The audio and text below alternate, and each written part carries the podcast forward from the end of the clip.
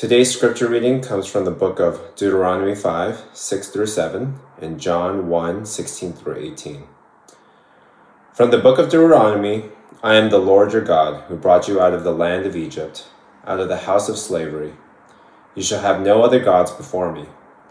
From the book of John, for from his fullness we have all received, grace upon grace, for the law was given through Moses. Grace and truth came through Jesus Christ. No one has ever seen God, the only God who is at the Father's side. He has made him known. This is the word of the Lord. This is Revive Church, part 16 of this series, which will complete our run through the Ten Commandments, and it's been quite a journey. And I would like to conclude this series with a message that talks about, that returns back to the theme that started this message, this whole series. I don't know if any of you guys ever go back and listen to previous sermons, but I would say this week is a good week. I'd like to invite you to go onto our YouTube channel or maybe our podcast and re-listen to the very first message of this series. Now that we've kind of gone through all these different commandments, and we've talked about each week in one way or the other how the law points to the fact that that the law is not enough. That even if you're told the right things, because it's the law of God, that we can't do it, that we are unable and insufficient, both in even just in our intent, and even if you want to do it and have tremendous discipline, your heart is still unable to obey these commandments. And so more than the law, we need the gospel. We need Jesus, who brings out, as I would like to talk about, truth and grace. So let's get into it. And today, I only have two parts. Surprise. Okay? Two parts. Part one. The law is necessary and good, but insufficient. Right? The law is necessary and good, but insufficient. And part two. The power of truth and grace through Christ, fulfilling God's purpose. Not the power of my own good intentions. Not the power of my obedience.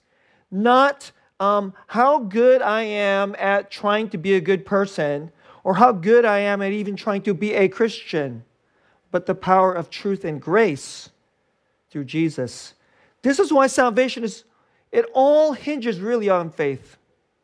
And faith in somebody, not just like I have faith in an idea, but you really have a profound trust in a person and what he has done for you that none of us could possibly have done for ourselves. And we call this the gospel. And so after this big journey of going through all of the commandments, we come back really to the gospel. All right? So the power of truth and grace. So let's get into this part one. The law is necessary and good, but insufficient. I hope you remember this, and I hope this isn't boring to you, but what I want to do is I want to tell you, I want to take you back to something I taught earlier in this series, which is classically the theologians have said, what is the purpose of the law?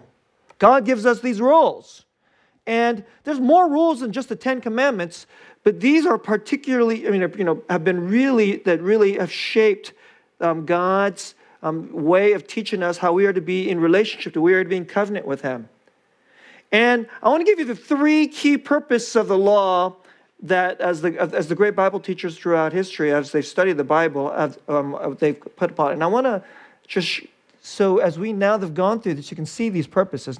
So number one, the first one is the conviction of sin. If you do not know what is the law, then you don't know what the standard is. But as soon as you know what the standard is, and then you can begin to see, and this is strange that we don't meet the standard. And maybe you've been feeling this week in and week out. You thought, I don't murder anybody. I think I'm going to be good this week. And then you found out that Jesus says, if you hate somebody in your heart, and if you have a deep well of unforgiveness and bitterness toward them, well, you are a murderer. And then Now, all of a sudden, the room went from zero guilty people, or I hope nobody's murdered anybody in this room, all right? Or very, very few people who feel guilty about actual murder in the sense of like physically murdering somebody. And then all of a sudden, the room goes to 100%. We have fallen short. So part one, the first one, the conviction of sin. Second one is the restraint of evil in society. So some people have called this the civil use of the law. And it goes something like this. If there are no clear law and standards, then people will pretty much just start doing whatever they want. You know what we're starting to see?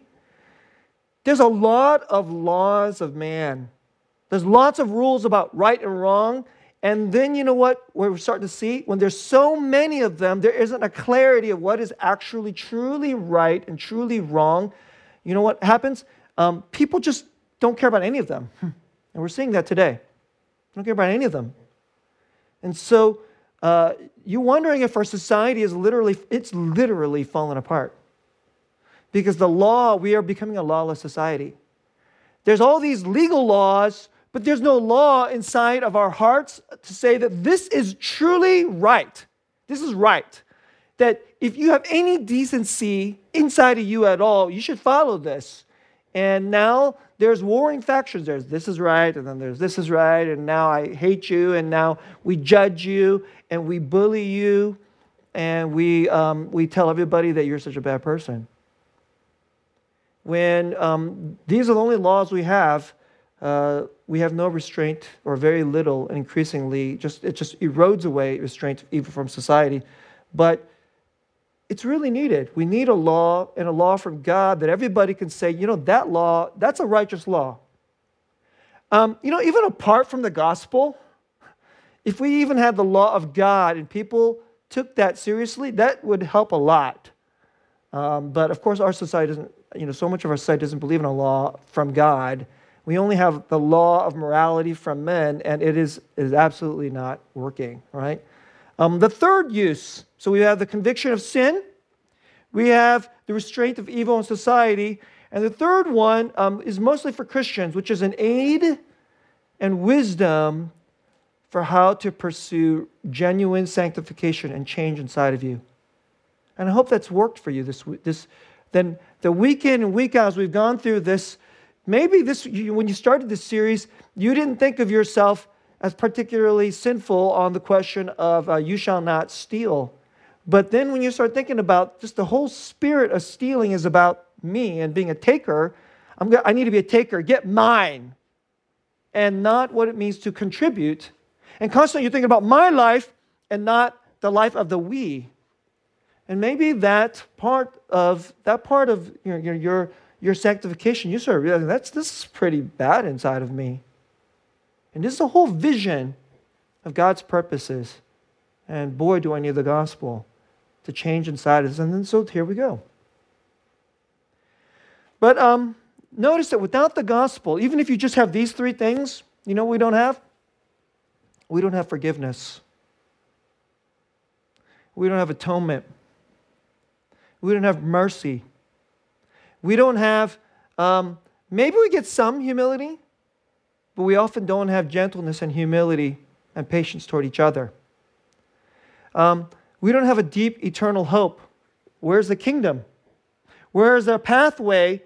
Maybe we won't have total evil and oppression in our society, but we'll pretty much still have a lot of injustice and hypocrisy in our society if we only have the law.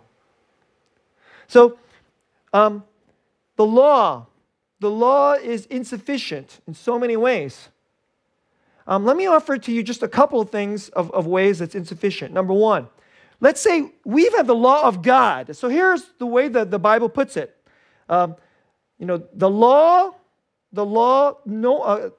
verse 17 of John chapter 1. For the law was given through Moses. You know which law this is? It's from God. This law that they've been going through each week, it's not Susangs, it's not Christian tradition, it's from God, it's written down. Any of you can take a look at it. It's unbelievable accountability. It's absolutely clear. Even a 5-year-old can understand so much of what's being said of here. And You know, if a five-year-old can watch his dad cheat on his tax and go, hey, what's up with that, Dad? I think you're breaking God's law. But even then, it's not enough.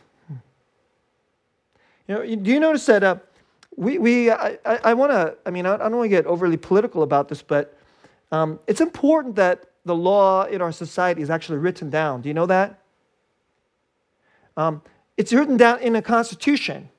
And that you can go to the Constitution, you can read what it says. You don't need an expert professor or a judge to say what it says.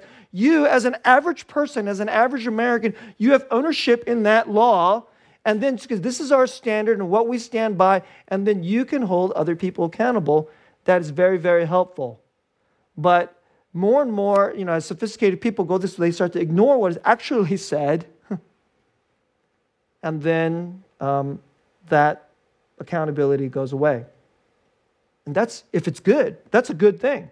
A lot of societies, they don't even write down what everybody's accountable to, and then the people in power just change the rules. Maybe you work for a company, there were certain rules, and then they just changed the rules, and it was like a complete flip-flop, and now your boss has just utterly changed the rules on you, and now they use a different standard on you. But it's incredible. The Bible wrote it down. And even then, it's still not good enough, is it? Still not good enough. It's not good enough to stop pastors from lying to their congregations. It's not good. It's not strong enough from richer people in the church. I'm talking about inside the church. From abusing the system when they go outside, or like using racism inside the church.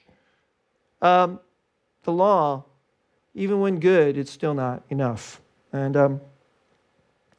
And what I want to do is I want to offer you a couple things. You know, if you have the law, it is very helpful to put some brake on, like the power, especially. I would say this is, from a civic point of view, one of the most important things about having the law. And if you become a society that does not have a rule of law, let me tell you, this most super basic thing just goes away. We're very close in our society to not being a society of the rule of law. And if a church doesn't have the law, then what are we? Just a bunch of feel-good people. We're going to just show up to a bunch of touchy-feely, feel-good, but there's no standard of how we're supposed to treat each other.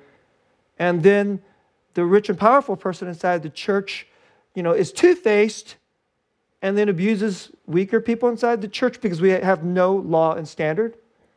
But how about even in our society? It's even worse. So there has to be a rule of law, but it's not enough. Now I want to offer you, like, let me just give you just two examples. And then here's the second portion I want to get to as to why it's not enough. And the reason it's not enough, and this is, if the first part, I wanted to give you a practical thing. The law is good. It's not a little bit necessary. It's absolutely necessary. It's absolutely necessary in society. It's absolutely necessary in the church. It's absolutely necessary to the Christian life. So a Christian who does not use the law, does not know the law, we just have the gospel. Or some people just say, oh, I'm actually a New Testament Christian, I can ignore the law. I mean, if a person ever says to you, that person's probably not a Christian. Or if they think they're a Christian, they're a really bad Christian or a really ignorant Christian. Or they have such a degraded view, their understanding of grace is supremely cheap grace. Because all of God's true grace is a fulfillment of the law through Jesus, and thus we can receive grace. And so Christians do not cast off the law. We actually chase after the law, but actually we chase after more than the law. We chase after Jesus himself. We're not interested in a mere, like, low standard. So if you're the kind of Christian who goes, I know what the rules are, I'm going to just make sure I'm just like just this much above that rule, That is not of Christ. Christ isn't just this much of the rule. He is utterly glorious and beautiful. He's not a little bit above the rules. He actually is so incredible. He fulfills all the rules and gives us a righteousness just far more than we could possibly do on our own. And that gets us to the second point that I want to make about why the law is not sufficient. And the reason that is not sufficient is because our righteousness is not good enough. Now, I want to give you just two examples of this. And I can say this to you, and those of you who grew up in the church, you're like, okay, oh, that's right, that's right. But I want to help you feel this. So many people, we can believe in our head that our righteousness is not good enough.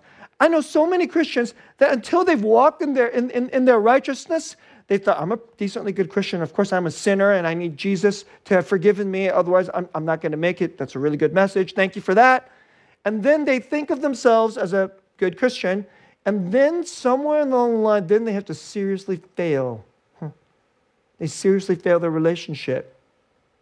They seriously thought, they end up doing something they never thought they'd end up doing. And then they go, my goodness, they finally realize their righteousness really is really this weak. And then you have a whole new encounter with the way you start thinking about the gospel again. You've been a Christian for 15, 20 years. And then you have an affair. Everybody in the church thought you were a good person. And then you go, how the heck did I end up having an affair? And then now your life completely blows apart. And then you have to remember it's because, oh yes, the gospel, my righteousness is really that much garbage. I'll give you a couple examples. A few weeks ago, I quoted you from a song. So I was told that the singer of the song, her name is pronounced Kina. Okay, so sorry for those of you guys. I mispronounced it a few weeks ago. Okay, so let me go over the chorus of a song I gave you a few weeks ago, and it was called, I Will Spend My Whole Life Loving You. If you watch the video on YouTube, it's you actually see sequences from her marriage. And the song is a duet from her and her husband, actually. Her husband is a singer in the group Imaginary Future, and then, of course, Kina Grannis. So they're actually kind of like two different bands, but they come together to sing this song. And here is, listen to the righteousness, okay? Here is what their righteous law standard is, and it's sung inside the chorus of the song, and everybody has this in their marriage. Okay, here it goes, all right? I say, baby, isn't it crazy? We are born only to die. Oh, believe me, I've been counting my stars because I will spend, here it is, here's the law, here's the righteousness. I will spend my whole life loving you. Oh, I've been counting my stars because I will spend my whole life loving you. And isn't that really beautiful? Oh gosh, and she sings it so beautifully. And if you hear that song, of course you should play that. And all you guys out there, it's a good song for you to play on your anniversary, you know, on Valentine's Day or something like this. But let's get really real now. I will spend my whole life loving you. On our righteousness. What's the divorce statistics? Nobody gets married thinking, I'm going to end, well, I don't know, maybe I shouldn't say nobody. There's probably some percentage of people out there going like, if this doesn't work, I'll just get divorced. But on that day, they'll say, till death do us part. Righteousness, all our righteousness. And, you know, there's a lot of people today, I really feel for a lot of people, a lot of young people today, a lot of millennials, you know why they're not getting married? Because they already don't believe in their own righteousness. They don't want to be fake. They say, I want to be authentic, and I don't want to be some hypocritical liar, which is good. So I'm not going to stand in front of, like, all my closest friends and do this ceremony, maybe in the church, maybe not in the church, and tell somebody, I will spend my whole life loving you, when I'm not even sure I believe I can do that. I'm not even sure if I believe it. And a lot of people, therefore, that's why marriage. And then so I've noticed, you know, when I go to weddings now, you know, and I see a lot of young people, and they're so celebratory of the wedding day, which we should be, but I pick up that they're celebrating that somebody actually believes that they can actually have the righteousness to do this, to do marriage. And even though in the back of their mind, they're thinking, yeah, it may not work. There are people who show up at marriages, and they probably are thinking, It probably is not going to work. And that's one of the most important commitments in all of life. In all of life. All right. Let me give you a second one. You know, in our country right now, we have this gigantic elephant in the room of our country. And you know, when I listen to, you know, when I watch things on TV, or I don't try to watch too much TV news now, but maybe like YouTube news. And I read a lot of different articles from both the left and the right, all these different perspectives, from black folks, from white folks, from, you know, minorities who are neither black nor white. And what I hear is a lot of righteousness and a lot of putting our hopes in, we can do this. If only you just did it this way. You're not doing it this way, so you're not on the righteous side. No, you need to be on our side, and then we're on the righteous side, and we're going to do this. And let me just ask you this question. Isn't it really plainly obvious that our righteousness is absolutely spectacularly failed? Huh. It's actually spectacularly failed. Huh. I want to give you a quote. So, this is from a very famous man, and he gave this speech in 1963. You probably know it. You probably don't, you've probably never heard the whole thing. And you probably only know a little snippet of it, and probably the most snippet of it. So let me just give you the famous portion, but you'll hear a little bit more of what he says. And then I want to take you to a portion where he's calling forth the righteousness. So here's where he puts it. So as soon as you're like, who is this famous man? You could probably guess, but after I start going into the speech, you'll know. Let us not wallow in the valley of despair. I say to you today, my friends, so even though we face the difficulties of today and tomorrow, I still have a dream. Yes, it is a dream deeply rooted in the American dream. I have a dream that one day this nation will rise up and live out the true meaning of its creed. We hold these truths to be self-evident, that all men are created equal. And then there's applause from the video. I have a dream that one day on the red hills of Georgia, the sons of former slaves and the sons of former slave owners will be able to sit down together at the table of brotherhood. I have a dream that one day even the state of Mississippi, a state sweltering with the heat of injustice, sweltering with the heat of oppression, will be transformed into an oasis of freedom and justice. I have a dream that my four little children will one day live in a nation where they will not be judged by the color of their skin, but by the content of their character. Oh, I have a dream today. Do you hear this? They will not be judged by the color of their skin, but by the content of their character. That could be, that if we had a series of American commandments, that, and we could put it up on a tablet on the wall, and we put it up on the wall of every public school in the country, that should probably be in there, where we will judge other people by the not by the color of their skin, but by the content of their character. Human righteousness, total fail. Total, complete, 100% fail, and now written into our laws to fail that. We're not anywhere close to doing this today, 57 years later, even though after 57 years, we have thrown everything of the kitchen sink of our righteousness to do this. And I would say we're probably worse at this today. I don't know, are we worse? Some ways better, in some ways worse. Let me tell you another part. Here, before he gets to this portion of that speech, here's something he says. Listen to this. It's actually incredible in light of the incredible pain and failure of righteousness that we have in our society today. There's something I must say to my people.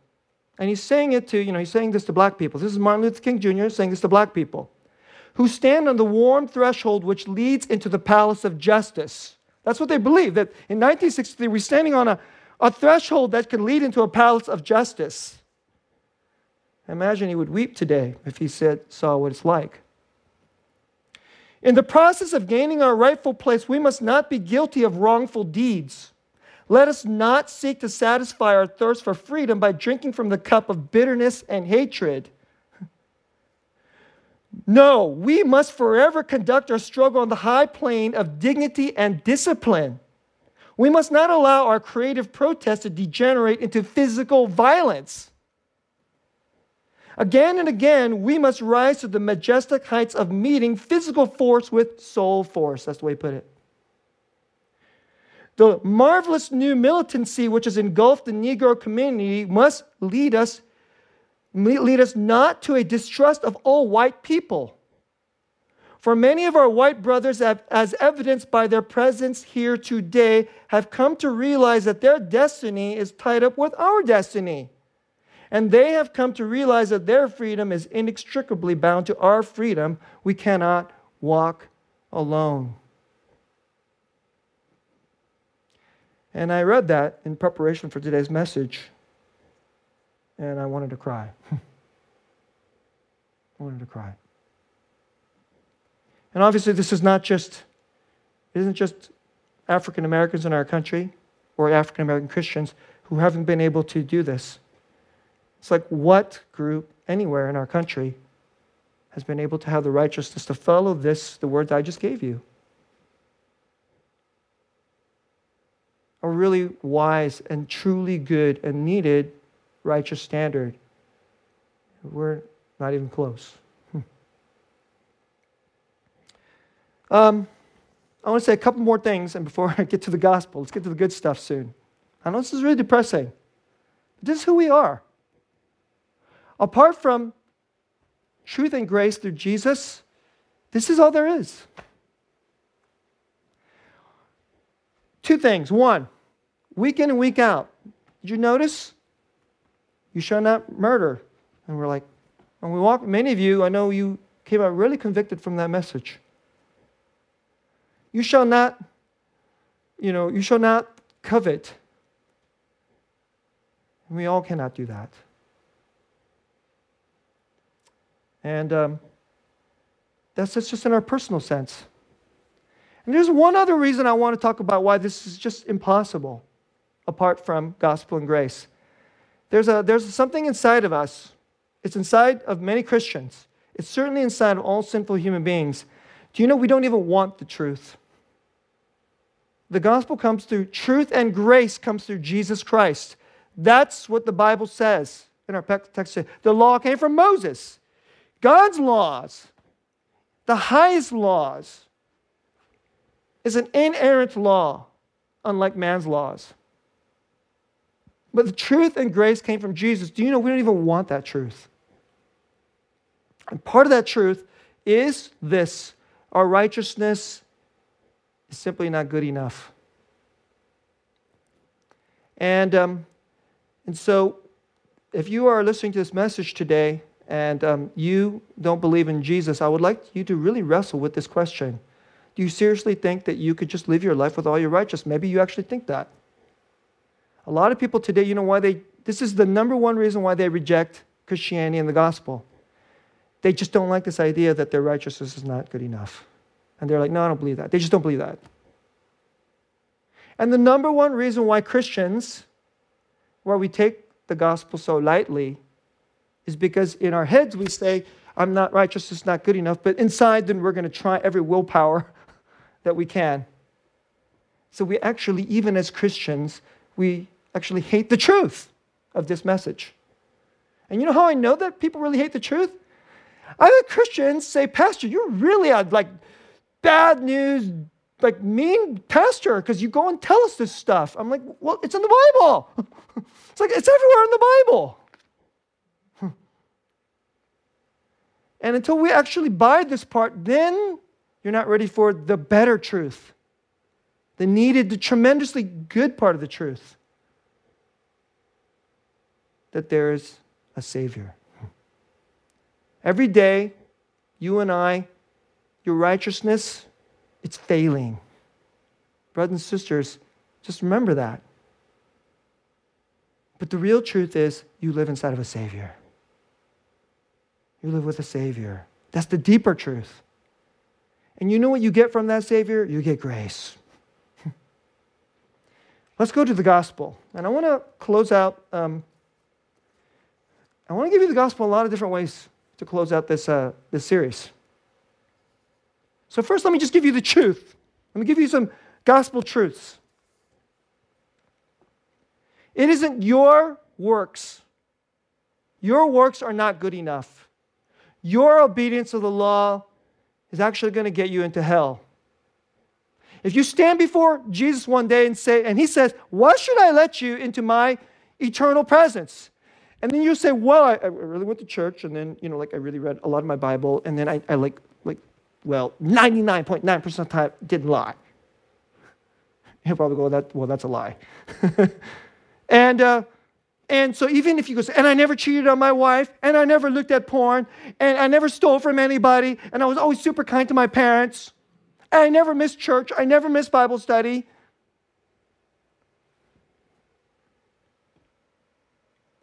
You're not going to make it.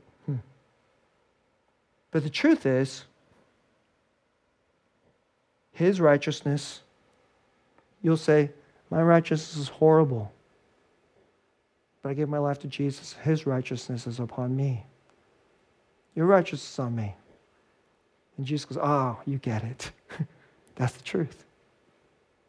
That's the truth. It's his righteousness in every way. It's credited to you, though you didn't earn it. And then the power of his righteousness will actually come into you by the power of the Spirit. Let me give you more gospel truths. You deserve to die. You and I deserve to die. So Jesus came and he died. He died his death? No, he died your death. He died my death. You and I deserve to be rejected and condemned. Now Jesus said, I will take that. So, we have our failure of righteousness, and then he gives us ours. And then you know what? We deserve condemnation and death and rejection. He said, well, I will take that. Let me take that. And since he took it, you know it's not on you. Therefore, you can go back and repent. Not just try harder. I'm not telling you to try harder. I'm telling you to repent. Because try harder means something that's something you try to do. But repent is to believe in he has taken your condemnation, and his righteousness will help you get to where you cannot get to, the gospel. That's repentance. Here's more gospel. Well, let's just move on. That's the way we put it. We'll just move on. I looked at porn, so I failed you, honey. Oh, I lied to you, and well, I won't lie to you anymore. So let's just move on. No, it's not cheap like that. His blood pays and it atones. I know that if you don't believe in Jesus and you didn't grow up in the church, it's a really weird idea that there's this blood and it washes something away. But don't you know that if something is filthy, it must be washed? Your mind, your heart, your soul, your name is atoned, it is washed. This is the truth. The truth that we need more than the law. I'll give you one more truth. The truth is, in addition to all these things, there's grace. All of this is by grace. So now let's go to grace. Truth and grace. From Jesus comes truth and grace. More than the law. So let me roll through some grace. Okay? You may not commit the crime of murder, but your heart is filled with bitterness and unforgiveness. Christ has your heart of hatred and self-righteousness, which will get you condemned. But that heart of our murderous heart has died with him. And so now He has graced you with forgiveness, though you did not. So fill your heart with his grace of forgiveness. You can have power to forgive the person you'd rather kill. You're so often a taker and not a generous contributor. But by grace, Christ serves you. He washes your feet. He washes something much dirtier than your feet. He washes your heart and your mind. He graciously gives you all good things, even though we don't deserve any of his riches. And he gives you himself, which you and I can never earn. And so this overwhelming grace from Christ, it breaks our stinginess down. And so we stop being robbers and thieves and takers. And we could be generous and beautiful, loving contributors. We have adulterous hearts. And yet his forgiveness and his grace and his faithfulness grows your love so that you do not take your comfort from money or other false god and are adulterous toward God. We're filled with lust and sexual infidelity, but there's the grace of washing. Especially a lot of brothers, you're so, you beat yourself up. You look at porn and you beat yourself up. Please don't do that. Stop doing that. You cannot atone, but you are washed. You're washed by the blood of Jesus. We are liars. We got to cover up. We got to cover up. We lie. We love believing in lies. But the grace, he gives us power for real truth and real justice and courage to live inside of truth. The truth of how inadequate we are and the truth of how great he is. They're incomparable promises. His grace compels us to put away God replacements. So we actually have power to put away covetousness and live inside a glorious kingdom, not inside the prison of secularity. We don't live in a small castle of secularity. We live in a glorious kingdom. That's all by grace. And so I want to close this way, brothers and sisters. Walk in the gospel. Do not make your principles and standards weak, but in no way take any pride or see your own righteousness and worthiness through your own works or your power or through your obedience or even your own good intentions. Righteousness by good intentions, it's pretty pathetic, right? But seek what actually helps others. Do it humbly, quietly, steadfastly, patiently, without comparing yourselves, without being impatient toward others, without judging them. Don't think yourself better than them. Just remember that Christ was always better than you, and you have a part in him. Do these things for other people, quietly, steadfastly. Do it no matter what. Do it even if people judge you or hate you.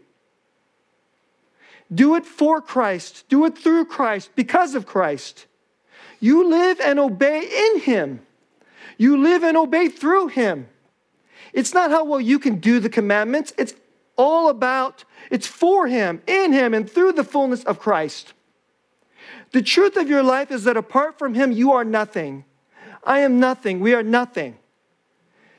We are damnable. We are pitiable. We are poor and pathetic. Your righteousness is garbage, spoiled and corrupted, weak and feckless.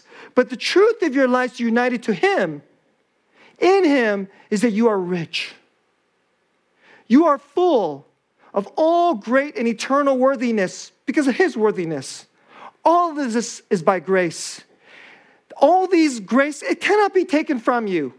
They all belong to you because they belong to Christ. All his wonders are yours. And since you belong to him, you cannot ever lose these riches. His righteousness makes a way when ours cannot. His death puts to death our lies and our righteousness. His life is real life. If you believe in him, you are united to him forever, and his life is your life now. Seek obedience. When you fall, repent. And then repent again. Don't get swallowed up by beating yourself up and trying to do self-atonement with more and more of your own sad sack righteousness. I got to make myself feel bad because I screwed up. No, just run to Christ. Believe the gospel again and go and repent and obey through him and with him again. This is true freedom. This is real life. This is the truth and grace from Christ, from the gospel. It is more than Moses or any great teacher or leader or from yourself. It's from God through his Son. Believe in it again and again and more and more and more deeply and more fully. Believe in it. Believe in it. Live in it. Seek in it. Run to him. This is eternal life. Taste it starting now. Live freely and gladly with victory again and again, now and forever. This is yours. This is life. Let's pray.